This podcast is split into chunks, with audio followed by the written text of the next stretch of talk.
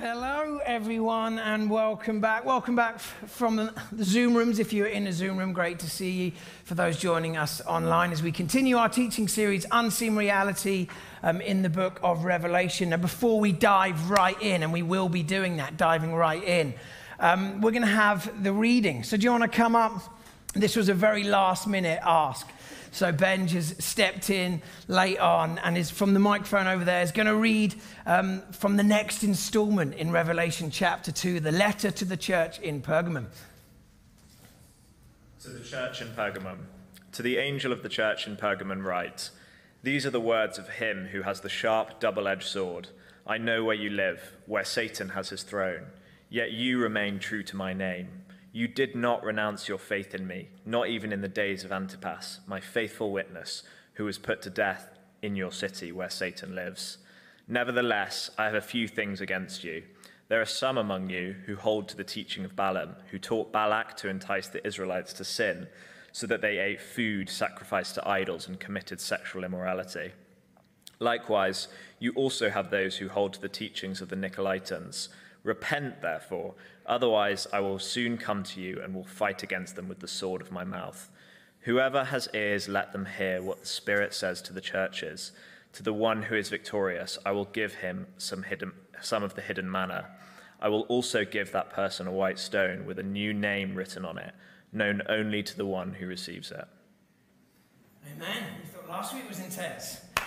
Let's pray. Holy Spirit, we ask that you'd come and speak to us now through your word. Bring the words of Jesus to life in us and through us.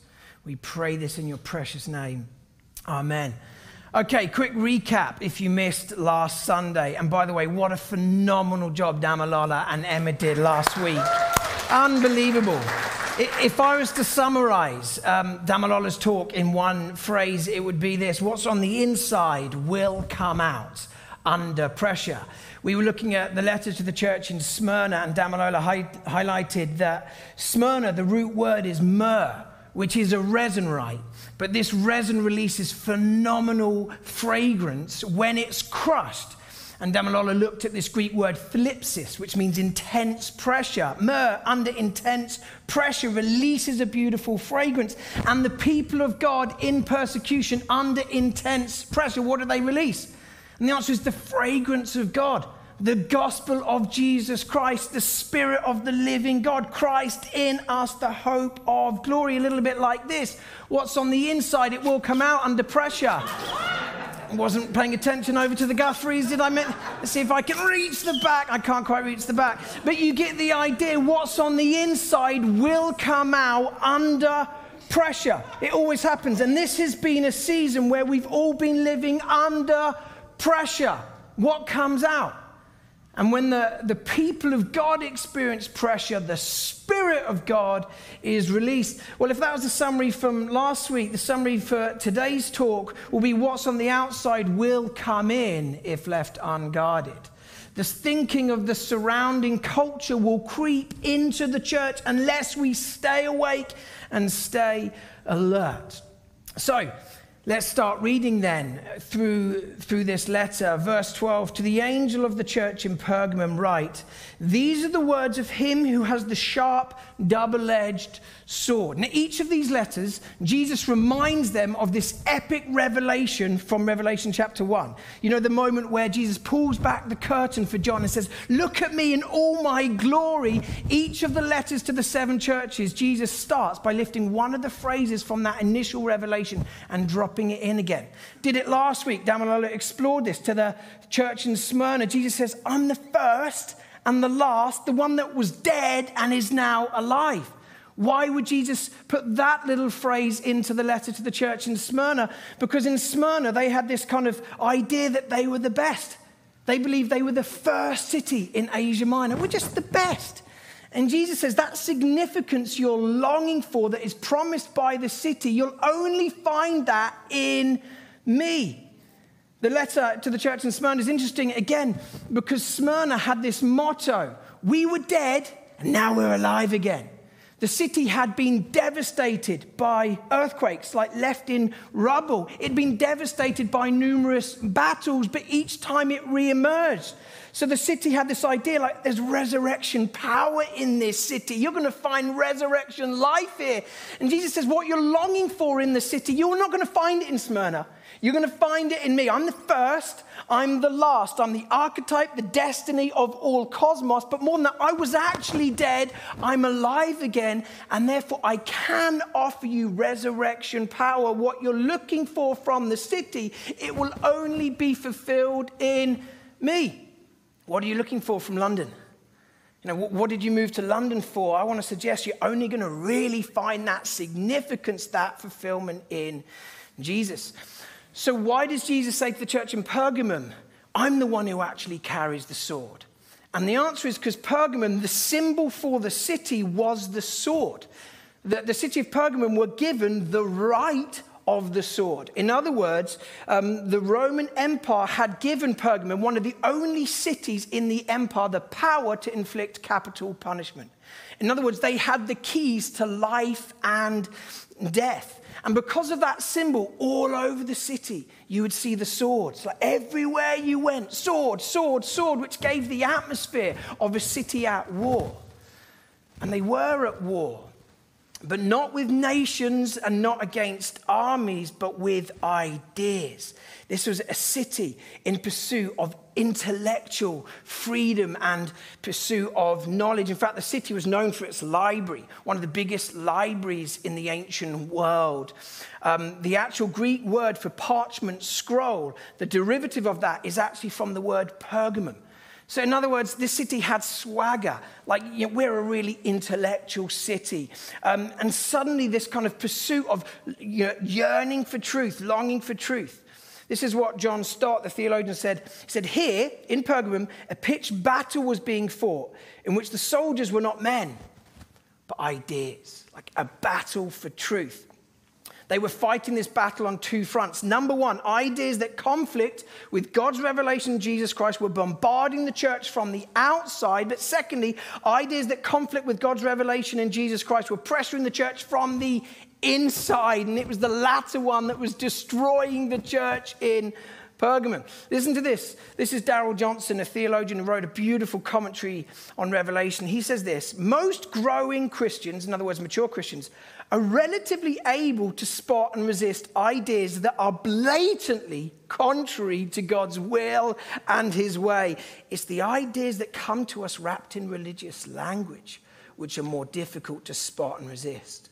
That's why it's sometimes harder to be a faithful disciple in a, uh, in a country with a Christian veneer that is in a country that militantly opposes Jesus and his way. In the latter case, the lines between truth and error are very clearly drawn. There is clearly no middle ground.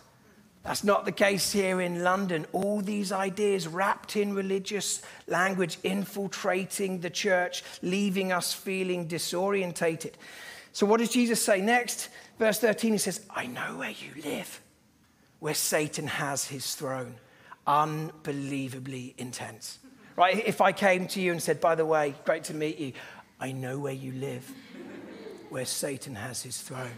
You would be shaken to the core, right? Why would Jesus say of Pergamum that that is the city where Satan has his throne? That's fully, fully intense. There's three potential ideas why. Number one, Pergamum was the capital city of the province of Asia, and therefore it was the center of Caesar worship. So in 29 BC, the city sought and won permission to build the first ever temple in honor of Caesar Augustus. Hopefully, you can see um, the remains of that temple on the, the screen. In other words, in Pergamum, you know, Caesar worship was everywhere. You know, we proclaim Caesar is Lord. So there was a battle in the spiritual realm. Is Jesus Lord? Is Caesar Lord? Maybe that's why Jesus says this is the place that, you know, there's a grip of darkness over the city. Or maybe it's this idea.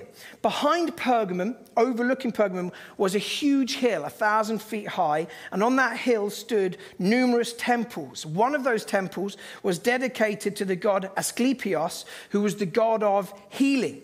Now, the symbol of Asclepius was a serpent, right? Does that ring any bells? Genesis 3, Adam, Eve, a serpent entering the garden. This is a statue on the screen of Asclepius um, receiving some prayer ministry. That's obviously a joke.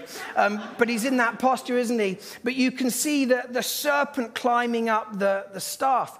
Now, one of the practices that took place in the temple, if you were searching for healing, you'd rock up at the temple and you'd stay overnight, a sleepover in a pitch black temple, right?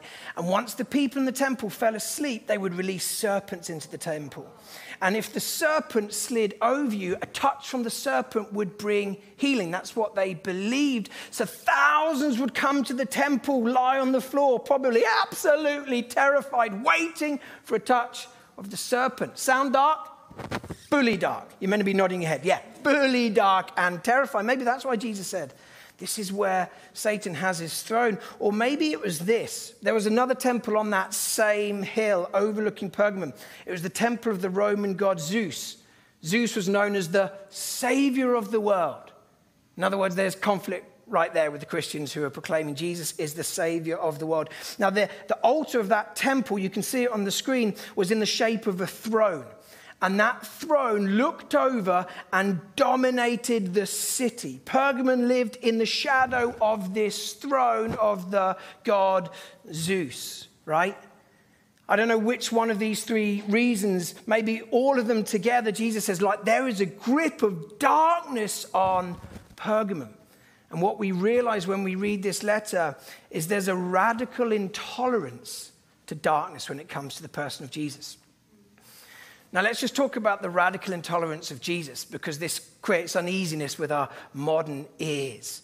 Jesus is intolerant because he will not tolerate lies, because lives enslave. Falsehood diminishes freedom. Falsehood diminishes freedom. Back to Darrell Johnson, this theologian, he says Jesus is passionately intolerant. Not just intolerant, he's passionate about it because he's passionately intolerant, intolerant of people being enslaved. Yes, he's deeply grieved when people are imprisoned by illness or poverty or political oppression. But what grieves him most is people who are imprisoned by false ideas, false presuppositions about the world, ourselves, and God. He's especially intolerant of false ideas being taught and perpetuated in his name. You know, tolerance isn't a biblical virtue, patience is, understanding is, civility is, graciousness is, humility is not tolerance. Jesus says this is his primary proclamation during his ministry. Repent, for the kingdom of God is at hand. Not tolerate all these other ideas, turn away from them and turn towards me. So Jesus was known for his radical intolerance, but he was also known for his radical inclusion. And in Jesus, we see the marriage of both intolerance and inclusion. This is what the early church was known for, by the way.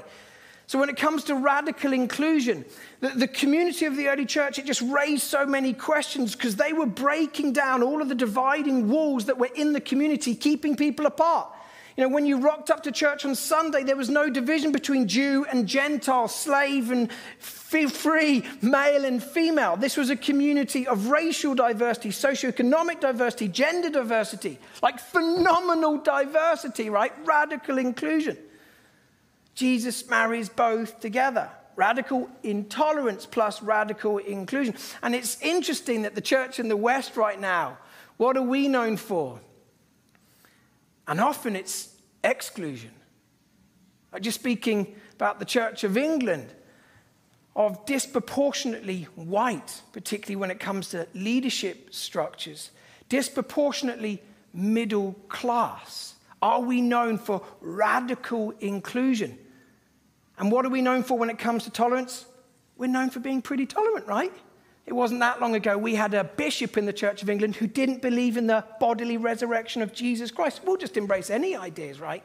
You know, the early church were known for radical intolerance of lies and radical inclusion. So, what does Jesus say we should be intolerant of? Or what did he say to the church in Pergamum? And the answer is the teaching of the Nicolaitans and the Balaamites right? Let me just break down their teaching by looking at the names. Um, the Nicolaitans, Nicholas, I'm aware that there is a Nick right in front of me here. So let me do justice to your name. So it's a Greek name, Nick. Any other Nicks in the house? Just wave a hand. There we go. A couple of Nicks. This is for you. This is your moment.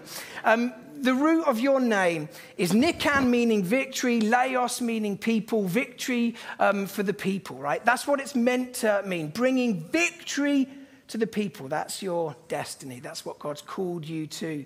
But when it came to the Nicolaitans, there was, subver- there was a subversion of the truth, and it became victory over the people, enslaving them with their teaching, holding them in captivity. What about Balaam?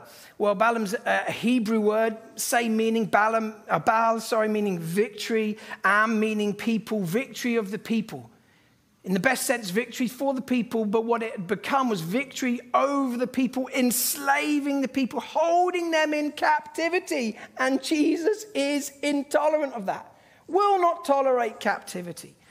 So, what were these two, two groups teaching? And essentially, they were teaching the same thing. Here it is Eat whatever you want, including meat sacrificed to idols, and have sex with whoever you want, including those outside the covenant of marriage. Now, some of you will be thinking, that sounds great like, how do I find out more about the Nicolaitans and the Balaamites, right? Um, what's so toxic about that message, that teaching? Now, it is toxic, by the way, which is why the first council of Jerusalem, the first time the apostles gather to wrestle with what's happening in the culture and how do we be alert to the teaching that's been passed down to us, the gospel of Jesus Christ, when they have that council, this is the conclusion of all the heavyweights coming together. Um, they make this proclamation as a summary. It seemed good to the Holy Spirit and to us, we're important too, good to the Holy Spirit and to us not to burden you with anything except the following requirements. This is the summary. You are to abstain from food sacrificed to idols, from blood, from the meat of strangled animals, and from sexual immorality. Like these are the two things you need to be aware of because these two things are entering into the church and destroying the church from the inside, right? Jesus now speaks over the church in Pergamum. You need to be aware of this teaching.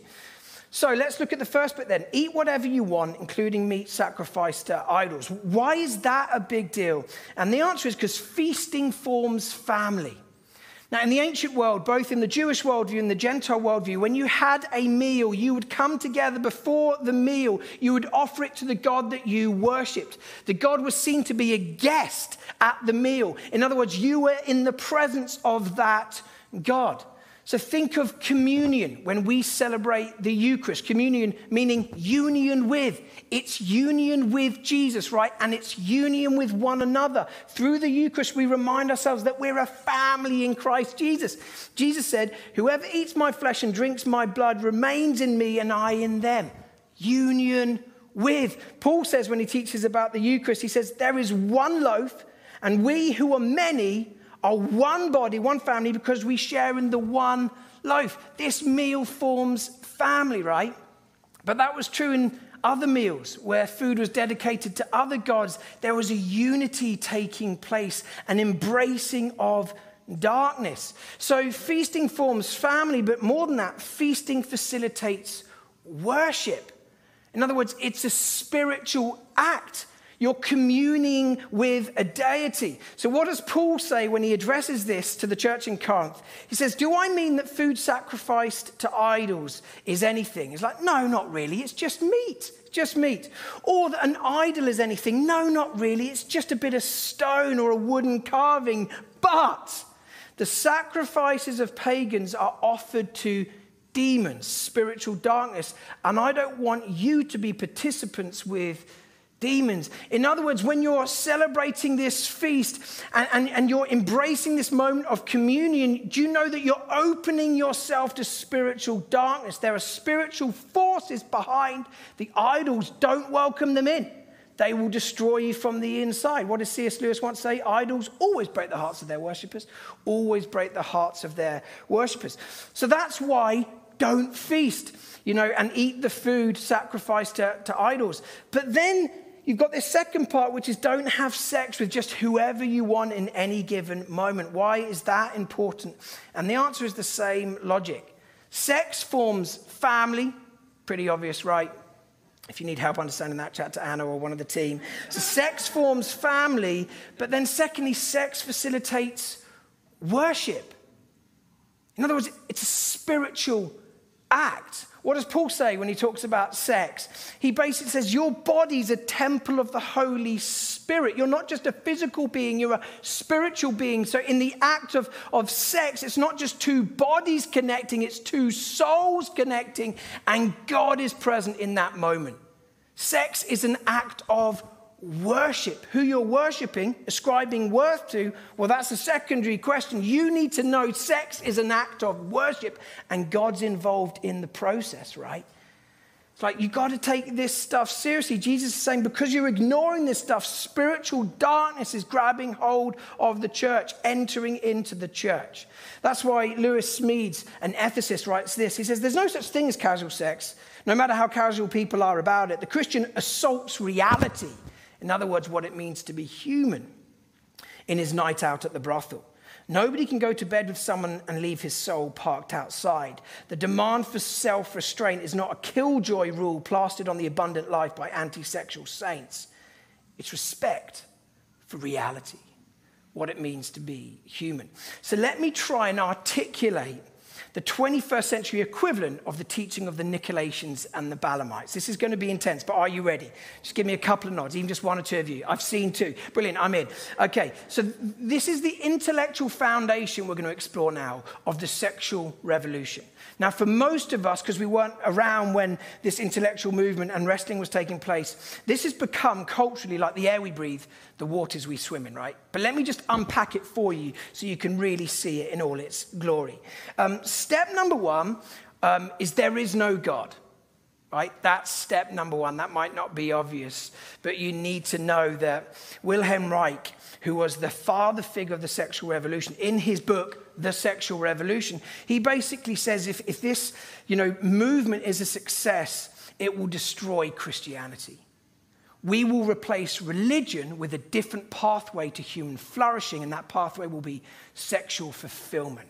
In other words, we want to get rid of Christianity. He also says in the book that a byproduct for this movement will be the dismantling of the family structure, which echoes the teaching of Karl Marx, right? Listen to these words, fairly punchy from Karl Marx. It says, The secret to the holy family, in other words, the divine life of God, the Trinity, the secret to the holy family is the earthly family. To make the former disappear, the latter must be destroyed in theory and in practice.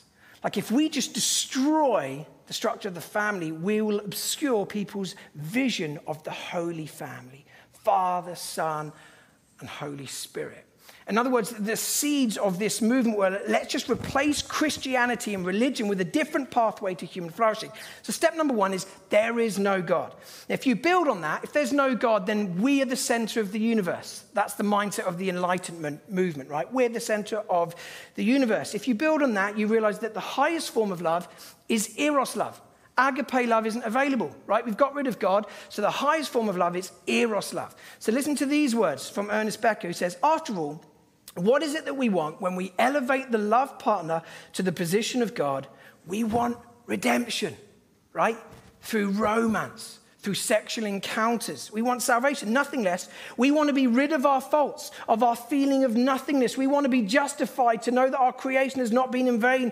We turn to the love partner for the experience of the heroic, for perfect validation. We expect them to make us good woo, through love. Needless to say, human partners can't do this, right?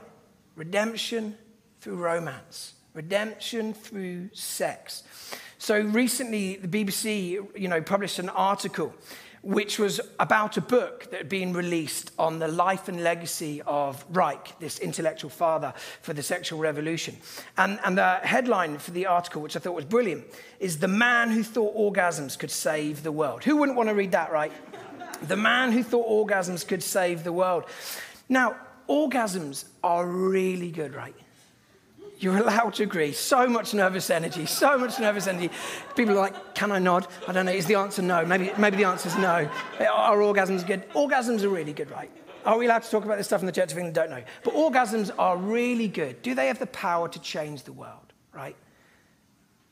And the answer is no, by the way, just in case. Like, the answer's no, but if you believe orgasms do have the power to save the world, then it will lead you to this conclusion that sexual fulfillment is the key to human flourishing, right? And just be aware that that statement means that Jesus couldn't have lived a full life as a single man who was not sexually active, right? But that's the kind of thinking of the age. Sexual fulfillment is the key to human flourishing, which means freedom to express our sexual desire is a basic human right. that, that is the thinking of the age we living. Now, what happens with philosophical arguments, I want to make this really clear, is that you build on logic. If A, then B, then C, you keep building until you get to your conclusion. And then over time, when A and B reach universal, kind of like that everyone believes in it, everyone, you know, there's consensus around A and B, you get rid of that. And you just start with if C, then D, and you, and you build on that. And what we reach is this understanding the secular West. People, a younger generation who weren't around during the intellectual wrestling, they don't know the foundations. In other words, there's no God. We're the center of the universe. They just start with sexual fulfillment is the key to human flourishing. People are like, yeah, yeah, yeah, that, that makes sense. Therefore, freedom to express our sexual desires is a basic human right. Yeah, yeah, yeah, that makes sense. And then as people come to faith, you have this scenario. I believe there is a God. And I'm going to try and do this moment of syncretism where I believe there is a God and that sexual fulfillment is the key to human flourishing. And why doesn't it flipping seem to fit? And it's because they're logically incompatible, right? One of them is built upon the idea that there is no God, and the other one that there is a God, and his name is Jesus, and the two don't go together. One basically says Jesus is the pathway to human flourishing, and the other one basically says no, he isn't. Sexual fulfillment is. And this is the tussle we're actually in. It's a question of lordship, right?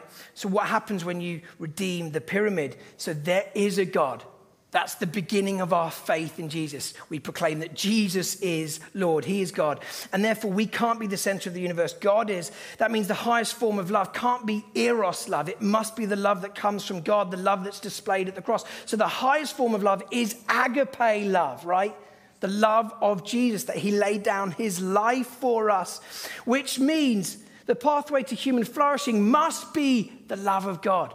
Therefore, it's possible, like Jesus, to be single and sexually not active and fully, fully alive. And even when you say it out loud, you can feel the sense of really, like really. It's the proclamation of the gospel that Jesus is enough. Jesus plus nothing equals everything. That, that's the gospel message, which means that submitting our desires to the will of God is central to our Christian worship. Right, Jesus said, If you love me, you'll obey my commands. In other words, like submitting your desires to the will of Jesus, that's how we love God. That's how we worship God. Now, if you agree, and not everyone will agree, and I'm, I'm, cool with that, but if you agree with this pyramid, what it leads to is a really essential conversation about the will of God when it comes to human sexuality. And that's the conversation in the coming months that we're going to try and facilitate as a church family. And I'm fully aware that that conversation will stir up anxiety of like, oh my goodness, because we watch how these conversations happen in the world and we're like, oh my goodness, it's going to mean defriending people. It might mean I have to leave churches. It's going to mean cancel culture. It's going to mean, going to mean a huge amount of hate. And I would say, why? Why? Because there's something beautiful, so powerful that unites us. Do you know what it is? It's the blood of Jesus and the love of Jesus for us and our love for him. So we can disagree without hating each other. How amazing is that? That's incredible. What? Let me just say it again. I can disagree and not have to hate someone. Wow, it's like discovering fire. That's amazing. And that means we can actually wrestle together with the scriptures, living 2,000 years later, be like, okay, what is the will of God when it comes to our sexual desires? Like the refusal to ask and wrestle with that question is an invitation for the world to dictate a vision when it comes to sexual human flourishing, right? Like what we care about is following the way of Jesus in everything, including our sexual desires. So we're going to go on that journey. Terrified, great. But the Spirit of God will lead us, the grace of Jesus will be sufficient, and it will be a conversation that leads us to life. I believe that with all of my heart. Our model for the conversations will be Jesus.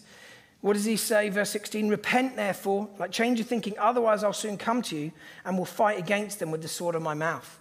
Again, people read that and think, that's just incredibly intense. It's, it's more warfare language. That's so misunderstood, that statement. Can I explain what's going on? Jesus is basically saying, My words will bring life. This image of Jesus with the sword is expanded in Revelation chapter 19. In Revelation 19, he's on a horse now, fun, a white horse, and the sword is actually coming out of his mouth, and he's in white robes, and they're drenched in blood. Now, some bizarre parts of the church be like, yeah, that's the Jesus I love. Horse, sword, blood, crushing enemies, yeah. Um, but they misunderstand the image, right? The blood all over his robes is his own blood, right? This isn't primarily the sword of punishment because Jesus has taken the punishment in on himself. That's why this is phenomenally good news. What is this sword coming out of his mouth? It's the proclamation of truth that brings liberty. Jesus won't tolerate lies, he won't tolerate people being enslaved and deceived and, and caught up in addictions. He won't tolerate that because he cares about freedom and he cares about life. So he rides around on this horse with his own blood on display, saying, I want to set you free from lies that would enslave you. This isn't the sword of punishment that we fear. This is the sword of liberation, and it's the sword of justice that overcomes evil. So let me close with this. Jesus lands his letter to the church in Pergamum. It's been a pretty intense letter, which is why this talk has been pretty intense. He says, Whoever has ears, let them hear what the Spirit says to the churches. To the one who's victorious, in other words, to the one who actually repents, I will give some of the hidden manna.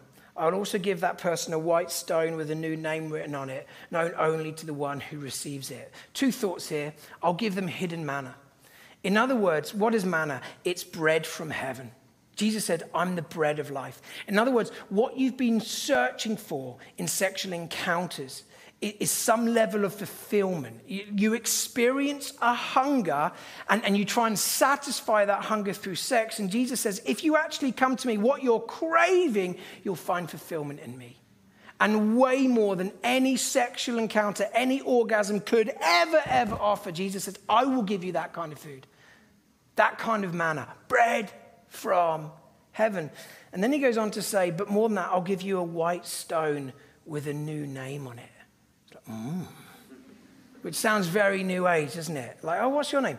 And what's your white stone name? oh, my name, my name's Pete. My white stone name is Dave. And I want you to call me Dave. You know, it's like weird what's going on. The white stone name is the ancient equivalent of this a friendship necklace.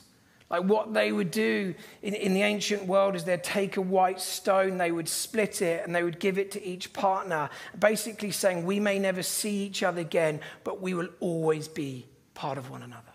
It, kind of a, a form of covenant. Like, I will always love you, I will always be for you, right? Till death us do part.